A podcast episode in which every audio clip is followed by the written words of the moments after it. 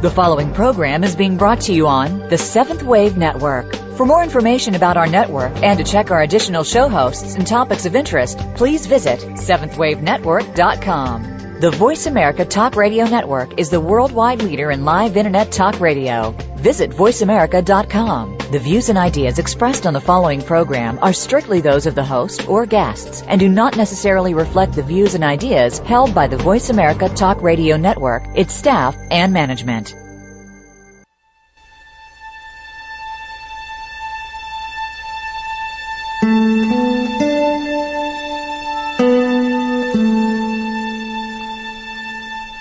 Afternoon, and welcome to Authentic Living with Andrea Matthews. Over the next hour, you'll learn how to see your true self in the midst of life's twists and turns. You'll be challenged to think outside of the box when it comes to the mysteries of life. Now, here's your host, Andrea Matthews.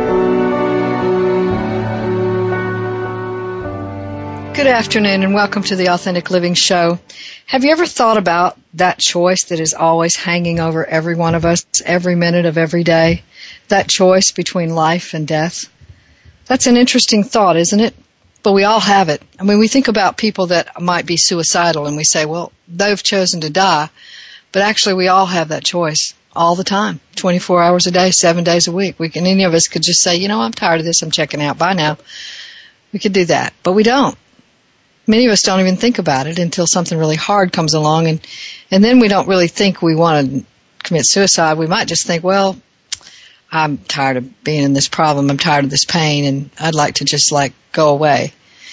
Um, and and uh, so, what is that thing? What is that that keeps us alive? What is that that has kept you alive for 20 years, 30 years, 40 years, 50 years, however long you've been on this planet? What is that that keeps you pushing? What is it about a heartbeat that keeps its rhythm? What is that? Do we just have another certain number of heartbeats until we just plunk over one day? Or is there something more to the whole thing than the physical, the um, and or the psychological? What do we live for? Now, we're not talking about life purpose here, which I think is, in my opinion, one way of staying out of touch with life. What we're talking about is the very nowness of living. What makes us want to get up in the morning? What drives us home at night? What are we doing in the now of living that's all about being fully alive? That's the question for today, not life purpose. And it has everything to do with living authentically. Because here's the thing. We all have that choice. As it says in the old line, the old famous line from Shawshank Redemption, get busy living or get busy dying. And that's really what it's all about but we don't really think of it consciously most of the time. We don't think, uh, oh well, you know, I'm either dying or I'm living.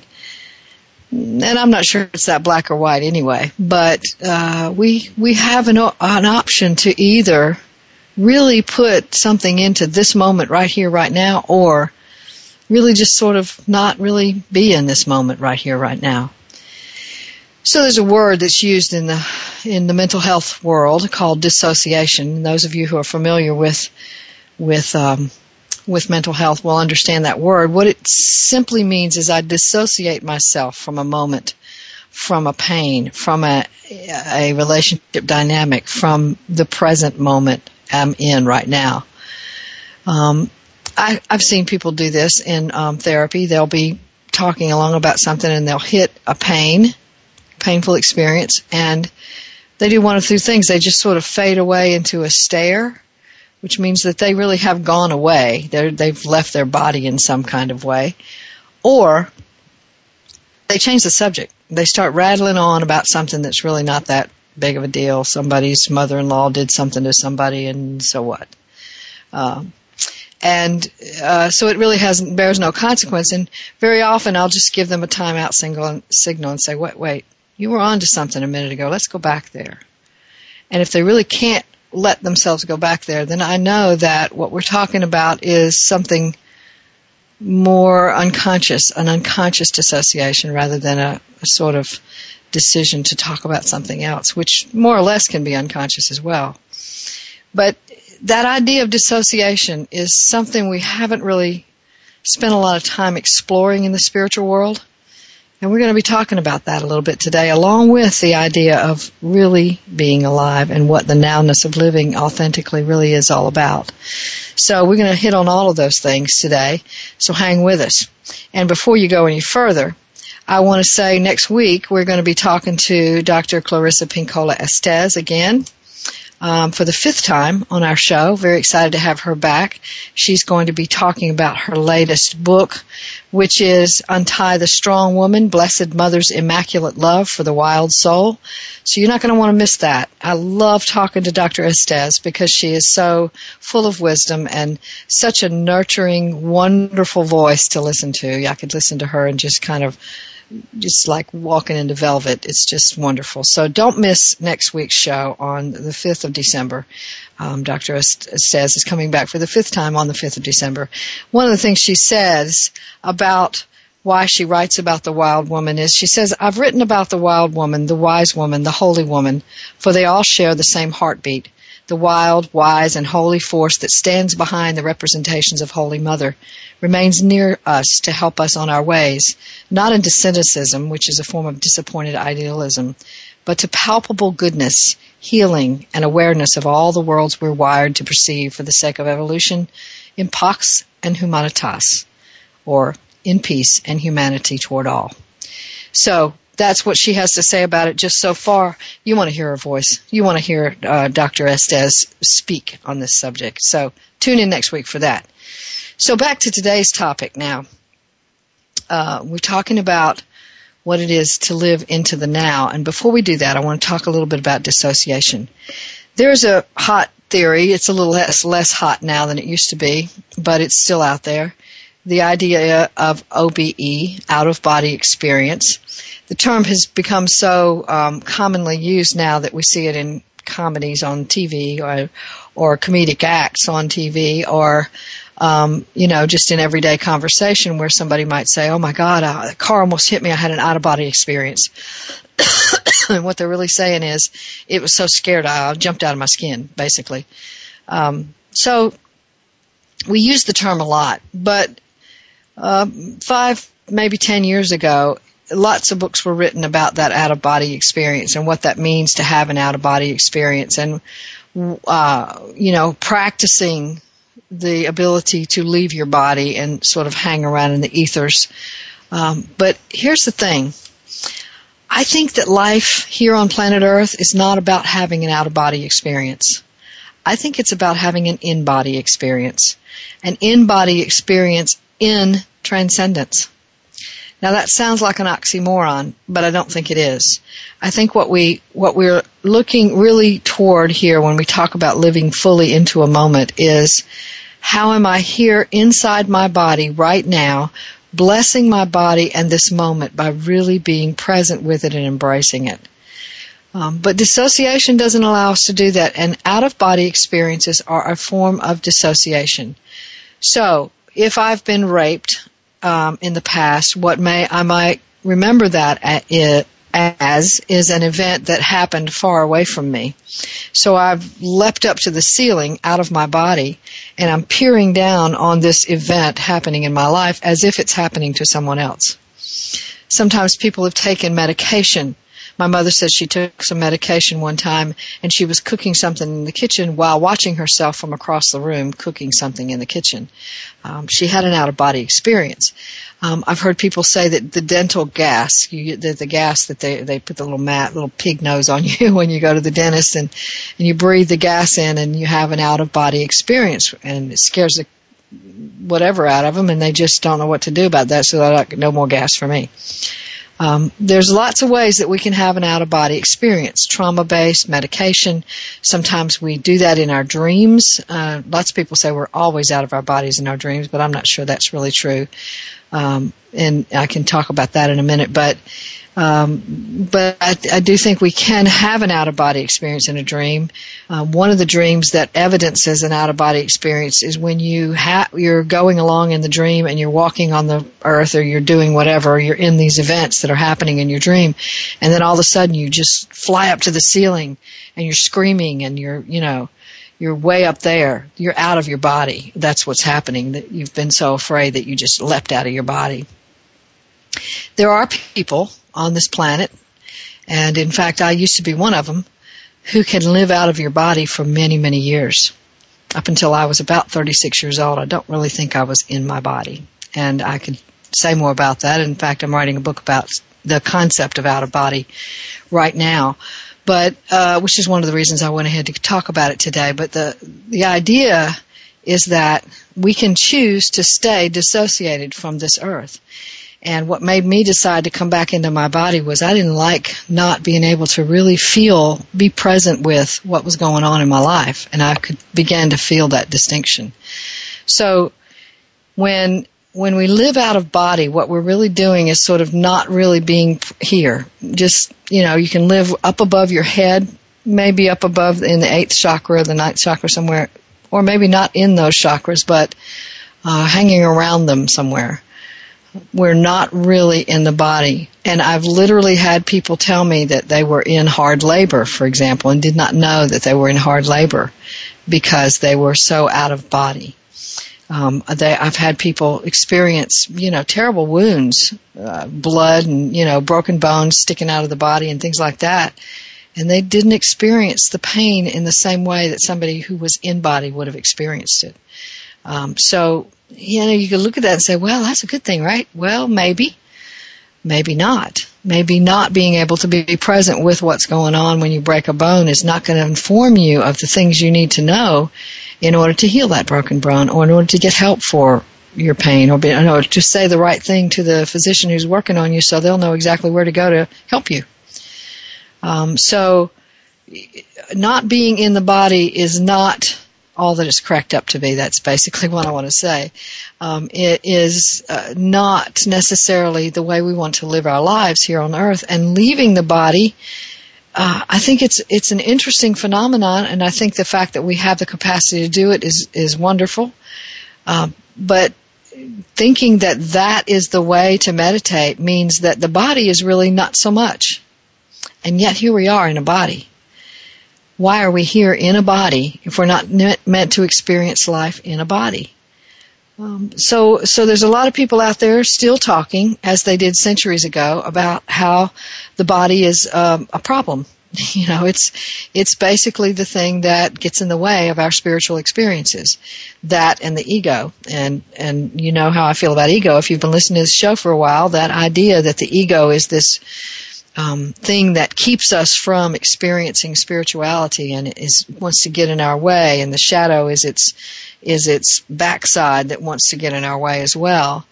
Um, I think is a misnomer, not only a misnomer, but a misconceptualization of what we, who we are actually as human beings. When we can dissociate, we can also overly associate. When we can leave the body, we can also come back into the body in a way that says I have to grab hold of things. I have to sort of um, I can't I can't just be in my experience. I have to be in a special mood. I have to be in a special state. I have to be in a special blissful state, for example. So we have some people out there who are meditating for longer and longer and longer periods of time because they just want to bliss out, man. They just want to, but you know, and it's a little bit like an addiction. I'm just all blissed out and that's it. Okay, well, it's, it's not, um, harming anyone, that's for sure. But are you really alive if you're living in your body, not really tuned in to your body? Now there is a way to meditate where we tune into our bodies, and that's that's I think a, a better approach where we're staying in the body as we transcend um, uh, er, kind of earthly thinking about life. Uh, but but but the notion that dissociation um, is helpful is is true. It's helpful when we haven't yet learned how to be conscious. Um, for example, I would say that dissociating for 35 years is better than dying. Something in in me wanted me to stay alive, and so it said, "Okay, well, you need to dissociate until you can land here." and so that's what I did.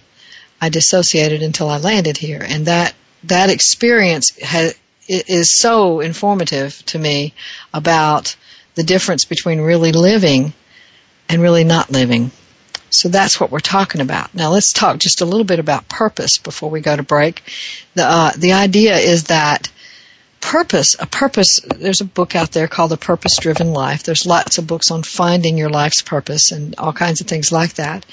And what we're saying when we say that is if we can find our life purpose, then we will have a reason to live. And I think that's so um, it so diminishes life to think in those terms that I've got to find my life purpose before I can really believe that I'm here and really participate in my life. Um, so people, we have people asking, you know, every time they go to see a, a reader or a therapist or a whatever, or guru, whatever, they're looking for their life purpose. And they've got to find that life purpose and they haven't really found it yet. And, uh, and they're disappointed that they haven't had some bolt of lightning come down and say, here is your life purpose, go and do this. Um, they just haven't, they don't know what that means. So, um, there's this feeling of sort of wandering, meandering through life. That's a form of dissociation as well, where you're just kind of saying, until I can get to a place where I know for sure why it is that I'm here, I'm not really going to be here. Okay? What if why we're here is to be here? What if that's the only reason we're here? What if we're only here to be here? And to experience this realm of existence fully, asking all the questions, experimenting with all the realities, looking into all the possibilities, and and coming to new, greater and greater levels of awareness each incarnation. What if that's what we're here to do? Well, if we are, then we miss the point when we're sitting around waiting to figure out what our purpose is. I, I used to work with students a lot and college students, and one of the things that I heard again and again and again was, well, I don't know what my major is going to be, and I just, you know, until I know what my major is going to be, I just can't really feel like I've got a purpose. Well, you know, what if you don't need a purpose? What if you don't even need a major? What if you can really live alive right now to the bone in this moment and as you're living, then uh, you will discover what your next step should be. Um, it's hard to hear though because we live in a Western culture where we're goal driven. Where you know you got this goal. What are you going to be in five years? What are you going to do in ten years? That's one of those questions you hear in interviews a lot. Well, what do you? What would you like to be doing in five years? Well, I'd like to be living, breathing in and out, really enjoying that moment five years from now. But heck, if I know what five years from now is going to look like, I only you know, need to stay right here in this moment to see what this moment looks like. Um, now, here's what I'm not saying. I'm not saying that we should never plan. I don't have any shoulds here. And that's the first thing I get from people when we talk about living in the now. What a lot of people hear is, oh, everything should just be spontaneous and you should never have any plans and live on serendipity and synchronicity and that's it. That's all there is. That's not what I'm saying. I do believe in serendipity and synchronicity, and I think they are important. I don't think they're the end all and be all, but I do think they're important, and I think that that um, synchronicity is a, a, sort of light along the way that says, "Oh, well, try this out now." Uh, but um, but but but I don't think living in the now means oh, just be spontaneous and don't ever make a plan. Sometimes being in the now means making a plan in the now for what might happen tomorrow. Um, and so we can do that. We can continue to to to be present with that plan, and that's that is our joy, and it becomes a passion, and we get really involved in it, and we just keep facilitating it until finally one day it comes to fruition, and we've made a plan and we've fulfilled it. Nothing wrong with that at all. Okay, so I want to be real clear about that. But we're going to take a break now and we're going to come back and talk a little bit more about this whole idea of the difference between life purpose and the nowness of living. Stay tuned for that. We'll be back in just a minute.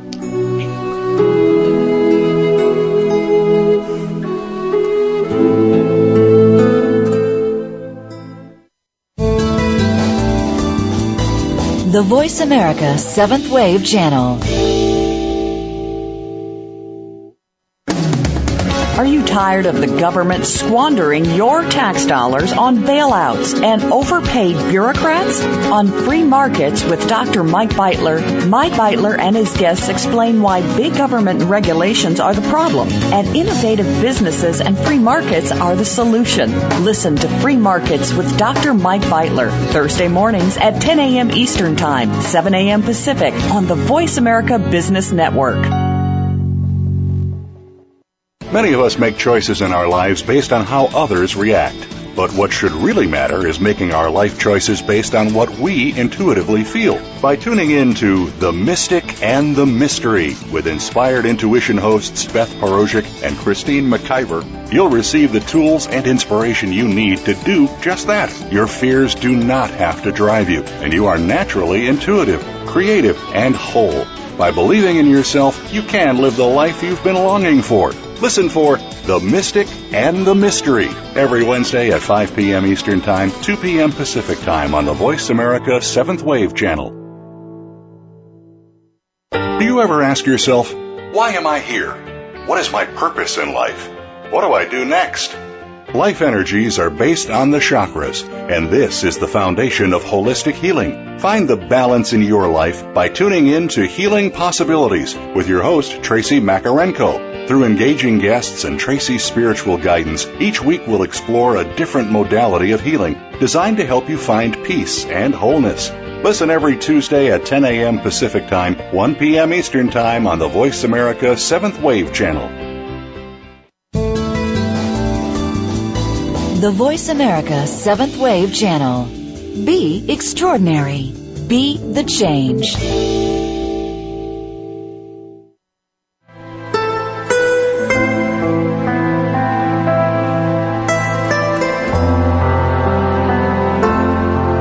Listening to Authentic Living with Andrea Matthews.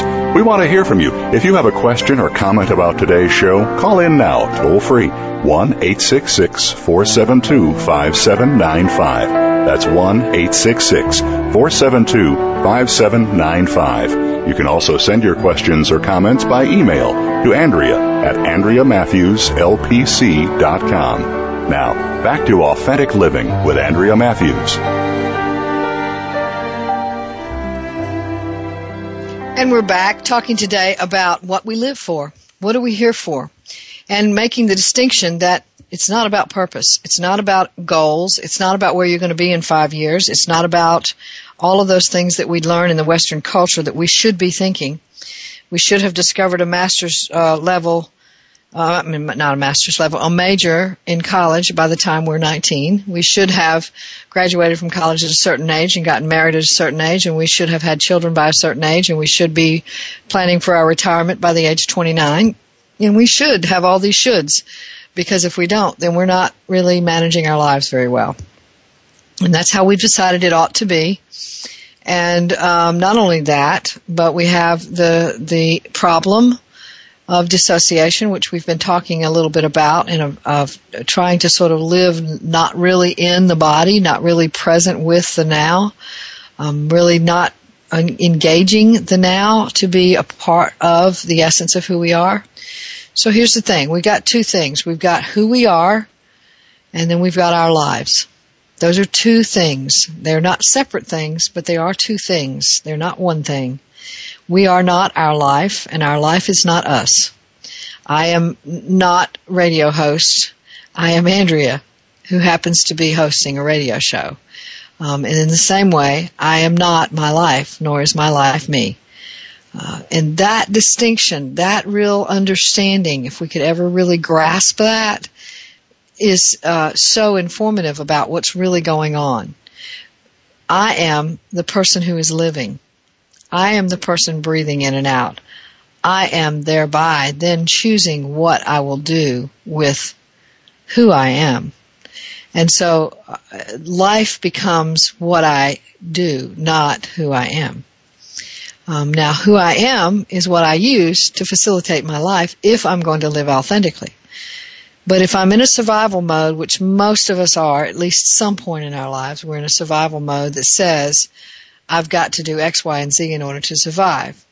Um, the enneagram is one of the things that sort of tests out where how people think they have to survive. I, I must be perfect in order to survive. I must control other people in order to survive. I must be serving other people in order to survive. Those are some of the mantras that people understand to be a part of the enneagram. So if you're interested in that, you could go online, take the test, and see what your number is in an enneagram. What that does, though, is facilitate an understanding of how it is you think you're going to survive. It does not tell you who you actually are. Um, so um, when we uh, talk about finding out who we are, we're not talking about getting a life purpose and driving ourselves along that line. That is what so many of us think about when we think of living authentically. We think, well, I've just got to find that life purpose that makes me happy and then I'll, I'll be living authentically. That's not it. We have to find out, we have to become aware of the fullness of ourselves. By the fullness of ourselves, I don't mean a separate, distinct self from the other self that's not so good. Okay? So when we talk about higher self, lower self, ego, and shadow, we tend to think in terms of divisions because that's how we tend to think about just about everything on this planet because we live in a dualistic world. But um, from the perspective of, of uh, not dissociating, anything that becomes distance uh, and different is a kind of form of dissociation. So here's the thing if I believe that I'm going to put myself in a state by meditating, then I'm dissociating. okay? Now, I'm not using that in any mental health, you know, diagnostic capacity. I'm using the term very loosely to say uh, that if I say to myself, unless I've had a real peaceful experience in my meditation today, I haven't really meditated then I'm defining my and defining meditation by the experience it gives me rather than defining meditation as an opportunity to just sit with myself. These are the kinds of discoveries that the the Buddha made when he uh, um, talked about the self and the not and the no self. Um, these are the kind of discoveries that we read about in the sutras. These are the kind of discoveries that we understand when we get into Zen Buddhism and start reading some of the koans that seem to be so mysterious and almost ridiculous because we can't wrap our heads around them because we don't understand what it is to be both self and no self simultaneously. Um, but to to be no um, self and no self, in my view, not, and you'll hear other different opinions on this, but to be no, self and no self simultaneously is to be present with who we are, while not attaching ourselves to any form of an identity. Um, and uh, the Buddha said that suffering is a result of attachment, but from the get-go, we've attached ourselves first and foremost to an identity an identity is this is who I say I am based on what I how I view myself. It isn't always based in behavior, although it could be. Um, but I may think that I behave a certain way and really tell myself and other people that I behave that way, but they may see me behaving entirely different than what I'm telling myself and them that I, in terms of how I'm behaving. So I may see myself as a very loving and warm person with a non-critical attitude and open mind and, and, and somebody who is very approachable and all that. And yet other people may see me as grumbly and grouchy and a, a you know, a curmudgeon. So what am I putting out there? What am I saying? What am I doing that I'm unconscious of? So my identity tells me I'm one thing, but my actions tell me something else. What's going on there? A form of dissociation. I'm dissociating from who I am so much that both my actions and my identity are false. My actions are coming from some unconscious part of me. My identity is coming from what I think is conscious, but is really, uh, really kind of unconscious because it doesn't notice the other things that are going on in my life. Um, so I guess what I'm trying to say here is there's lots of ways of not really being present with who we are and where we are. Um, but we are here. We are here on planet Earth.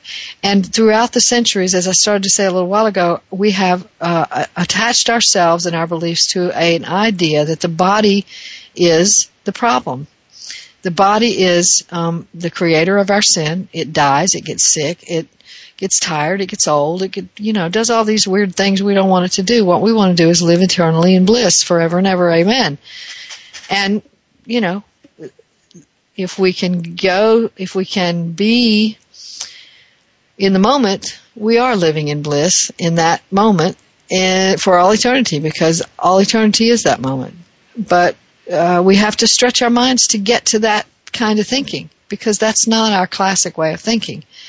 Um, and and but if we can really be present in a moment, what begins to happen is we begin to open up to all that experience. So many times when we're goal driven and purpose driven, we're missing out on the experience of now for trying to get somewhere else. And uh, you know, the the truth is, happiness is not about trying to get somewhere. It's or racing through a moment to accomplish some goal, a daily goal, a weekly goal, or whatever. That's not what it's really all about. What it's really all about is really being alive in a moment. And when we get to the next break time, after the next break time, we're going to talk a lot about what that means to be alive in a moment. Right now, what I want to want to talk about is what it is to not be alive in a moment. What it is to not be alive in a moment is to um, to look around and feel empty. Um, to look around and uh, say, "This is this moment that I have here. It's not good enough." It's not measuring up to my standard for a moment. So I reject this moment and I'm looking for something better. So many of us do that constantly. I myself have caught myself doing it and uh, pr- probably did it a lot, lot even before I became conscious that I was doing it. Um, we, to live in a moment, to, to, to not live in a moment means I'm, this moment isn't good enough. So I've got an idea about what good enough actually is, and this isn't it. And so I'm looking for the next moment to come along and give me what it is that I'm looking for. That's part of the reason why I wrote the book, The Law of Attraction, The Soul's Answer to Why It Isn't Working and How It Can, because um, the law of attraction, as we previously learned about it, was teaching that we could take this moment today and and use it to affirm of what we were going to have tomorrow. That's one of the many things that that law, uh, as we were taught it originally in the books The Secret and a lot of Esther and Jerry Hicks books, what we were taught was that if I can really train my brain, train my thinking capacity to to think in terms of having what it is that I want, then I will get it. And um, that training of the brain means I, I'm missing this moment here to train my brain so that I can have tomorrow. And tomorrow is going to be better than today. And what I say is that this moment right here, right now is filled to overflowing with amazing joy. But because we don't know how to live into it, we miss it. And we're going to talk some more about that amazing joy after the next break, so you want to stay tuned for that. But again, right now, the the idea is that trying to to um, plan, create, affirm, um, uh, piece together, make a vision board. All of those things are, are ways of saying this moment right here is not good enough. I'm looking for something better, and when I find the something better, then I'll be a better person. And I will have proven to myself that I'm a better person because I have found that something better. And that's another association and attachment we make that if I can get, if I can accomplish my, my life goals, that must mean that the gods are beside me and they are on my side and that must mean I'm a good person. So we're measuring our worth by whether or not we attain some goal out there in the future. So again, we're dissociating from who we are as divine beings by trying to measure our worth in terms of its attachment to some goal in the future. Um, and that that completely uh, diminishes today. It diminishes who we are. It diminishes this moment and our and our realization of it. Okay, so so in terms of being able to really notice uh, uh, a life, it means really being in the experience. And uh, to not be in the experience is to say, this experience isn't good enough. Um, to avoid the experience by trying to talk ourselves out of it, to avoid the experience by saying we shouldn't have these particular feelings. Anger is one of those we do that quite often with. I, I shouldn't be angry, so I just won't. I just won't feel that. And in the process of not feeling it, what happens is we dissociate from the experience of that feeling. And in the process, we lose touch with the message that that feeling came to give us. Um, not only that, but we miss the experience itself, and the experience itself is a part of of, of what we're here to do. Um, so, I often use the metaphor of a tree for two reasons. One, the tree is rooted underground where we can't see its roots and that makes it a great metaphor because um, the thing it, the thing that we can't see is the, the life force behind what happens every day in terms of our growing up to be the tree. Um, the, the, it also is true that the roots of the tree have never been wounded. Um, they have never been wounded. Let me say that one more time. They have never been wounded. The roots of the tree have never been wounded that means there's a part in this in this metaphorical rendition. There is a part of us that has never been wounded, um, but we don't we don't recognize that part because we're caught up in the wound. We're caught up in attaching ourselves to what that wound means about us, how we interpret life according to what that wound says about us. So if, if I was abused as a child, maybe that means I'm damaged goods. So nobody who wants to be in a relationship with somebody who was abused as a child. Well, I probably would say that about 80% of us are in relationship with somebody who's abused as a child, so we probably can't get too far away from that. But uh, the the reality is that when we're saying um, I'm measuring myself in some kind of way, we've already dissociated from the moment. So that self measurement, which is perpetual in our lives, we measure ourselves by how well we please other people, by whether or not they smile at us. Uh, when we're in love with somebody who doesn't love us back, we're measuring ourselves and saying, what did I do wrong? How come they don't like me? It, and then we make it about ourselves when it really has nothing to do with us. It's just where that other person is and what they, what, how they feel attracted or not. Uh, so we attach ourselves to these definitions of self that mean that we're not really present with the moment oh, you rejected me. That means there's something bad about me. Instead of saying, okay, you rejected me. You said, no, you don't want to be my partner, my girlfriend, my boyfriend, my whatever.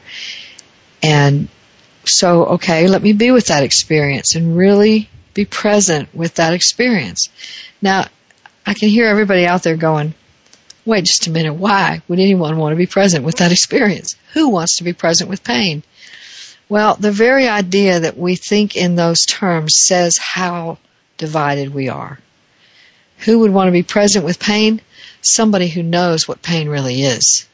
Pain is a message. Not only is it a message, and that is a very intellectual term.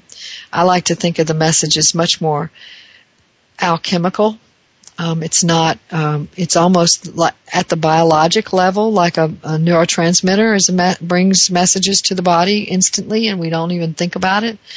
That's the way this message can be. The only thing is, we do have to be conscious of this.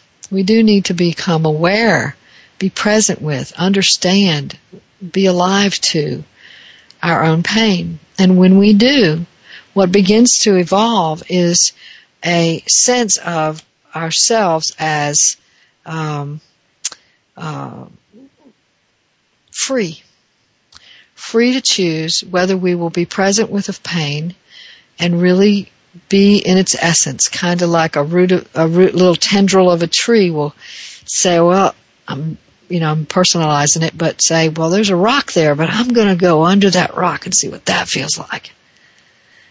That is what it is to be alive in a moment to say, yeah, let me be present with this and let me see what's in it. So we're going to be spending some time over this next, after this next break, really talking about what it means when people talk about what living in the now, the nowness, you know, uh, living in the forever now, all those terms. What in the world does that mean in terms of its really routine daily experience? What does it mean? So we're going to talk about that and make it real practical experience. Back in just a few minutes.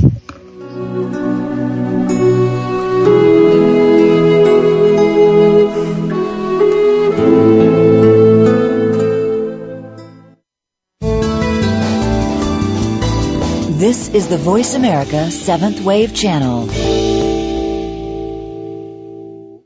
How can changing the patterns of energy help in your healing process? Listen every week for Intent Healing Change Your Energy, Transform Your Life with your host, Dr. Raji. Just by tuning in, you could be empowered to heal yourself and live the best life possible. Just by accessing and changing energy patterns through intent healing, you'll feel more relief, less pain, and a renewed sense of being. Tune in every Tuesday at 7 a.m. U.S. Pacific Time on the Voice America 7th Wave Channel. Anyone can do this. Why not you?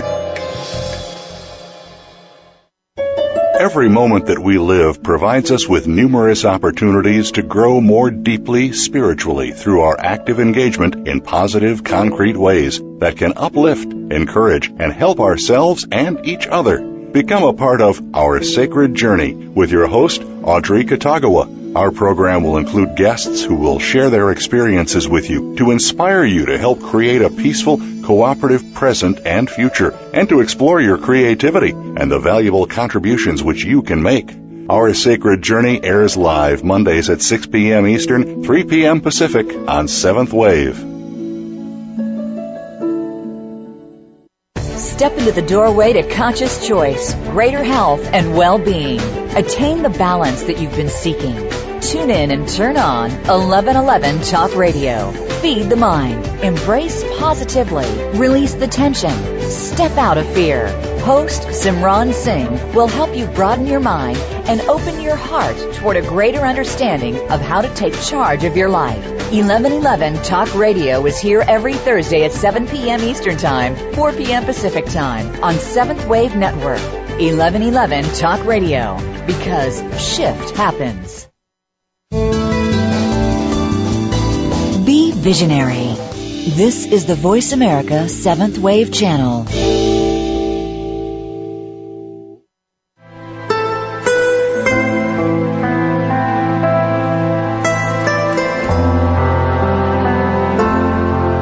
Listening to Authentic Living with Andrea Matthews. We want to hear from you. If you have a question or comment about today's show, call in now, toll free, 1 866 472 5795. That's 1 866 472 5795. You can also send your questions or comments by email to Andrea at AndreaMatthewsLPC.com. Now, back to Authentic Living with Andrea Matthews.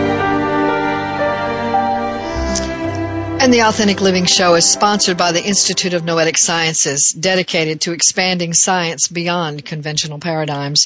Founded by Apollo 14 astronaut Edgar Mitchell, IONS is a nonprofit research, education, and membership organization whose mission is supporting individual and collective transformation through consciousness research, educational outreach, and engaging in a global learning community in the realization of human potential.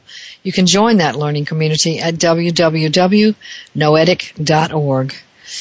And so today what we've been talking about is what are we here for? What, what, why are you alive? Why haven't you died yet? Let's just put that in it like it is. Why, why didn't you die already? Well, something in you wanted to live or you wouldn't be here. Now, am I saying that every time somebody dies that something in them chooses to die? Well, actually, yes, I think I am saying that. Um, I think somewhere inside we get ready and we go. Uh, you so we see that all the time uh, from people who uh, grow old and sort of slowly decide that yeah I'm, I'm ready to go now and they go they go you know and sometimes they need permission from somebody to uh, to really let go and go go head on make that transition from from body to the ether world. Uh, but uh, and so so what we tend to think is that we're well, life just happens to us. You know, we get born, we live, we die, you know, as if we don't have any say so about it. And so many of us live just exactly that way. What we don't know is under the surface of all of that, something is choosing in much the same way that the roots of a tree are choosing for that tree to live. We have something deep down inside of us that is choosing to live. And guess what? That's why you're alive. That's why you're alive You're not alive because you're a good person or a bad person and have figured out how to outschmooze everybody else. You're not alive because you have a good purpose and, and, and the gods are with you. You're not alive because of your achievements. You're not alive because of your life purpose. You're not alive because you have a mission. You're not alive for any of those reasons. Sorry about that. You're alive because your roots want you to be alive. Period. That's it. And so living is not for some kind of purpose. Living is for living. So when we, the minute we get into purpose, uh, we're, we've left life and tried to decide how it's supposed to be and how we measure ourselves accordingly. The minute we're into measuring ourselves, we've lost touch with life. So that's where we've gotten to so far in our discussion. What I want to talk about now, instead I would talk about is what does it mean to really live alive fully in a moment? What does it mean to embrace a moment? What does it mean to live in the now? What do these people mean when they're talking about that? Well, we've already said what it doesn't mean, so let's say what it does mean. Does it mean that you'll have constant bliss? No. That's not what it means. Sorry about that. Does it mean that you can really uh, experience a moment in full of with all of its treasures? Absolutely, yes. That's what it means. And so there may be a time when what what needs to be experienced because it's up to be experienced uh, is pain. There it is. I I went through some serious pain about two weeks ago when I had an emergency dental episode. I had an abscess in my tooth and it was up in my the face bone it hurt. I'm telling you that hurt. I don't think I've had pain like that in my whole life. Even labor pain didn't hurt that bad. So, uh, yeah, I'm sure others have had similar experiences out there.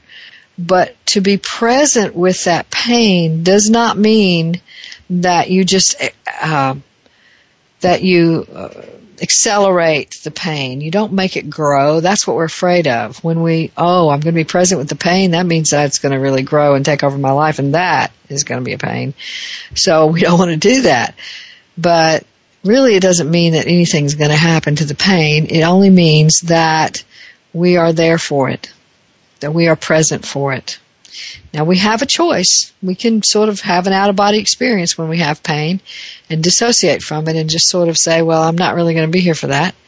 Um, and there's lots of ways of doing that. One of the ways is to uh, to stay perpetually uh, on drugs.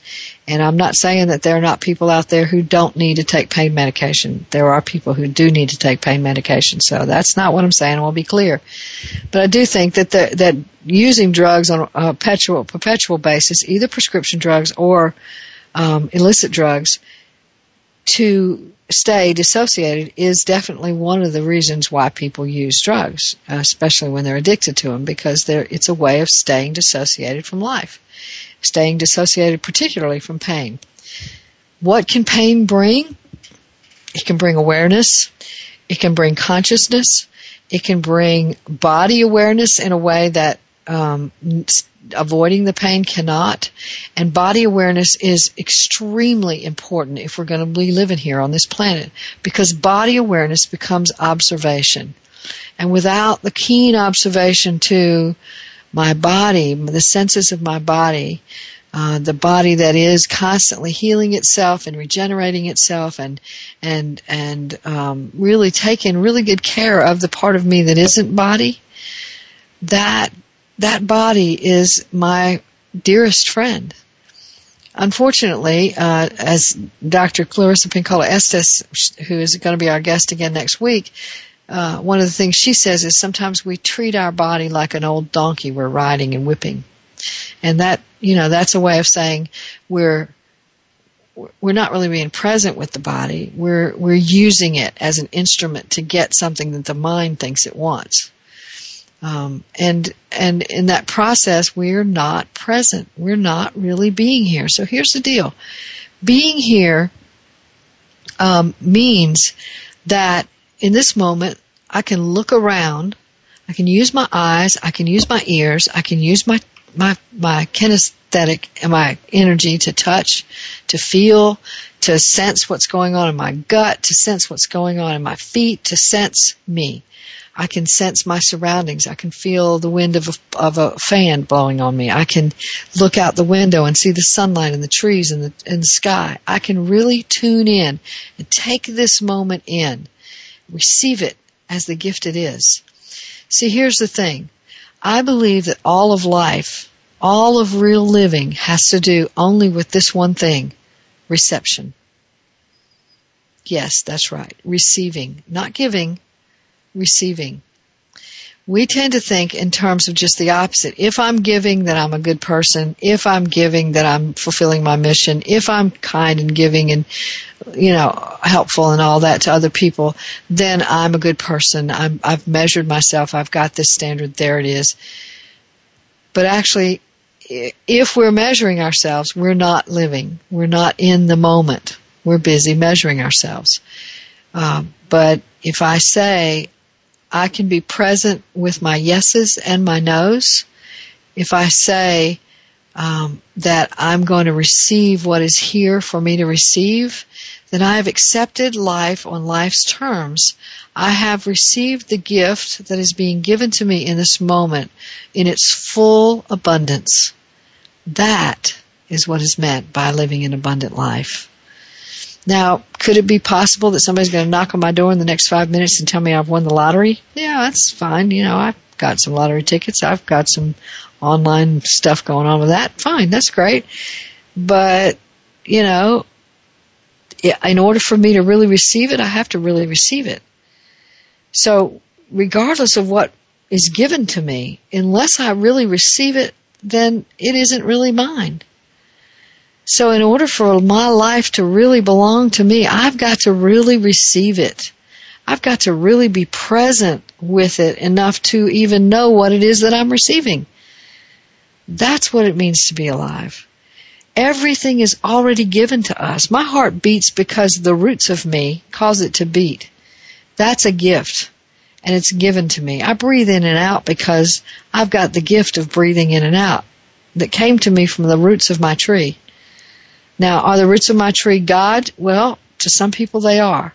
To some people it's not God, it's, self or no self.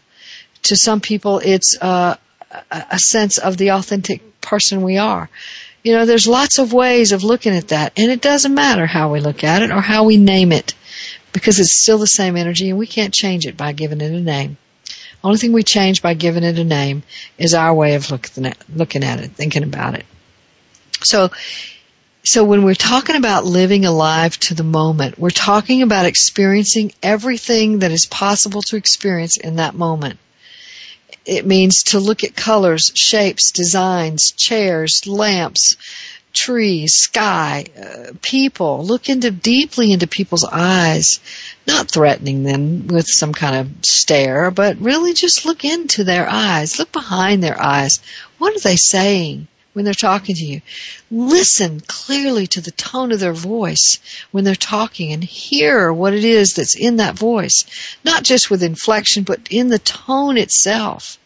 Watch their hands move and really receive that movement as a part of their dynamic with you, the dance they're in with you as, as you engage with them.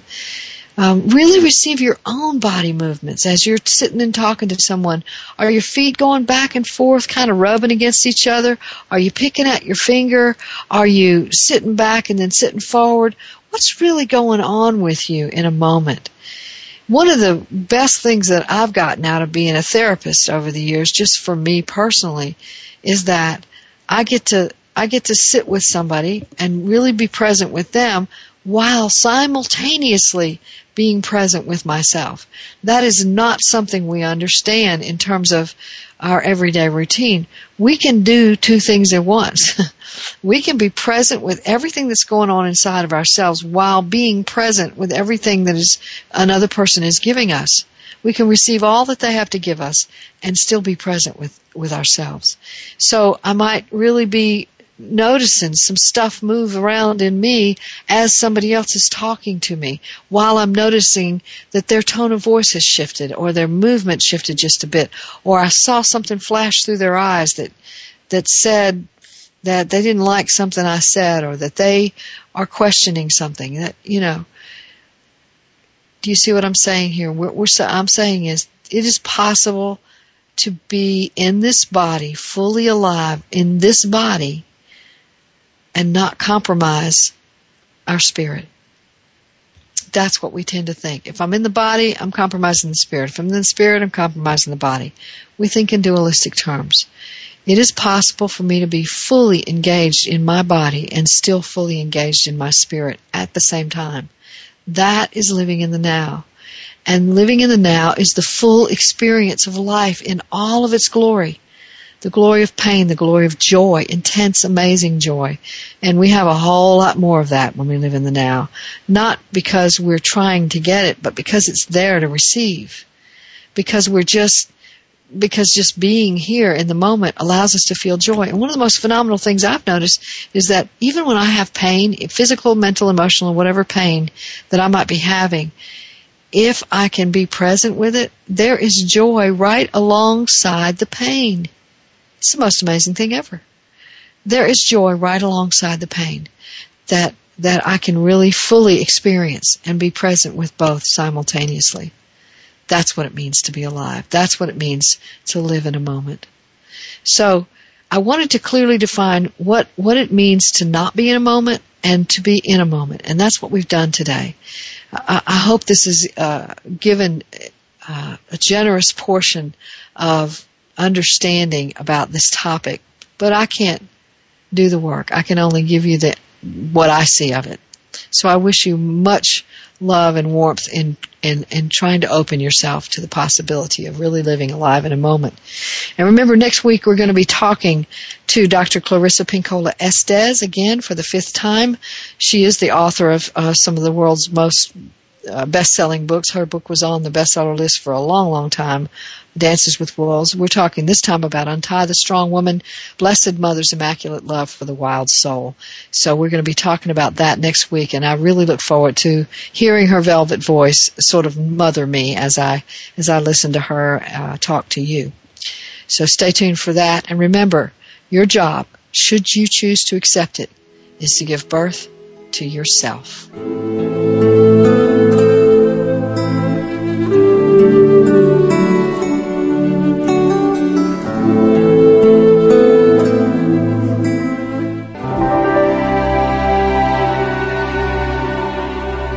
Thanks again for listening to Authentic Living with Andrea Matthews.